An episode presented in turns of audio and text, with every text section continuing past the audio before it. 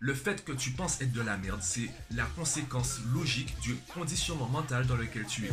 T'as deux possibilités, soit tu t'entraînes à être un parfait caméléon, soit ben, soit tu te rebelles.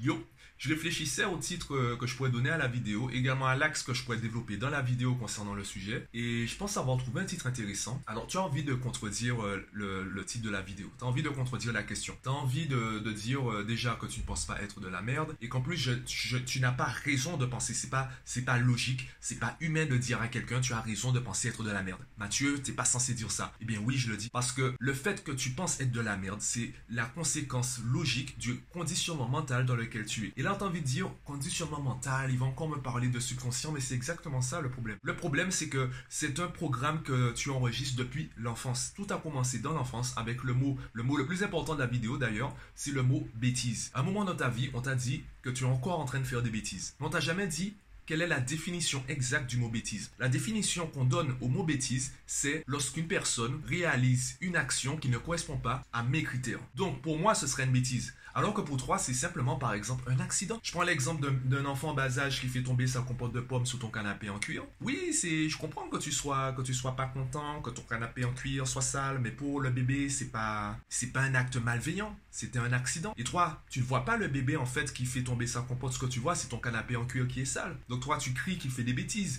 tu cries de sortir de là, tu tu commences à t'énerver pour ton canapé en cuir. Et l'enfant, il enregistre ça avec la répétition.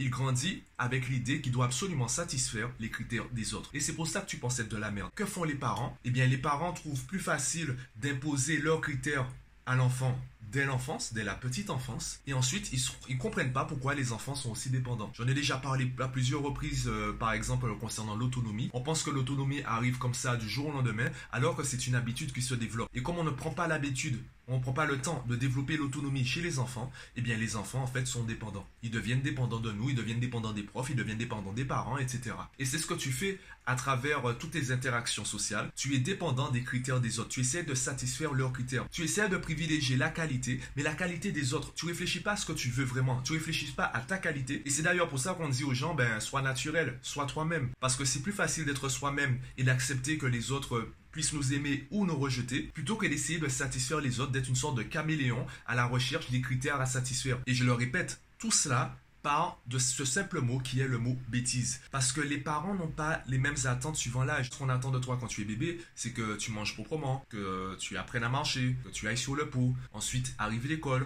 on, on te demande simplement de, de travailler. Et après, on se rend compte que ben, les notes, elles sont pas si bonnes que ça. Donc, on commence à exiger de toi de meilleures notes. Mais personne t'apprend à travailler. Donc, on attend de toi des choses que tu ne sais pas faire. On attend de toi des résultats pour des processus que tu n'as jamais appris à réaliser jusqu'au bout et à réaliser de manière efficace. Donc, les attentes augmentent. Et trois, euh, tu as deux possibilités. Soit tu t'entraînes à être un parfait caméléon, soit, ben, soit tu te rebelles. Et quand tu te rebelles, tu peux te rebeller en fait, entre guillemets, en te sacrifiant. Ça veut dire que tu tues ta personnalité et euh, tu déprimes, tu te tais, tu parles pas. Et tu te laisses en fait malmener par les autres, ou tu te rebelles en bombant le torse. Et c'est là en fait, on comprend pas l'attitude de certains adolescents. Je le répète pour ceux qui m'écoutent pas forcément, la crise de l'adolescence, pour moi, elle n'existe pas. C'est simplement la continuité de tous les schémas auxquels ont été exposés les enfants depuis la petite enfance. Sauf qu'à l'âge de, à l'âge de l'adolescence, ils sont assez grands pour s'affirmer, pour dire non, pour proposer et surtout euh, imposer comme on leur a appris à imposer. Ça montre simplement toutes les imperfections de nos systèmes éducatifs, de nos modèles éducatifs. Et comme on n'a pas envie de se remettre en question,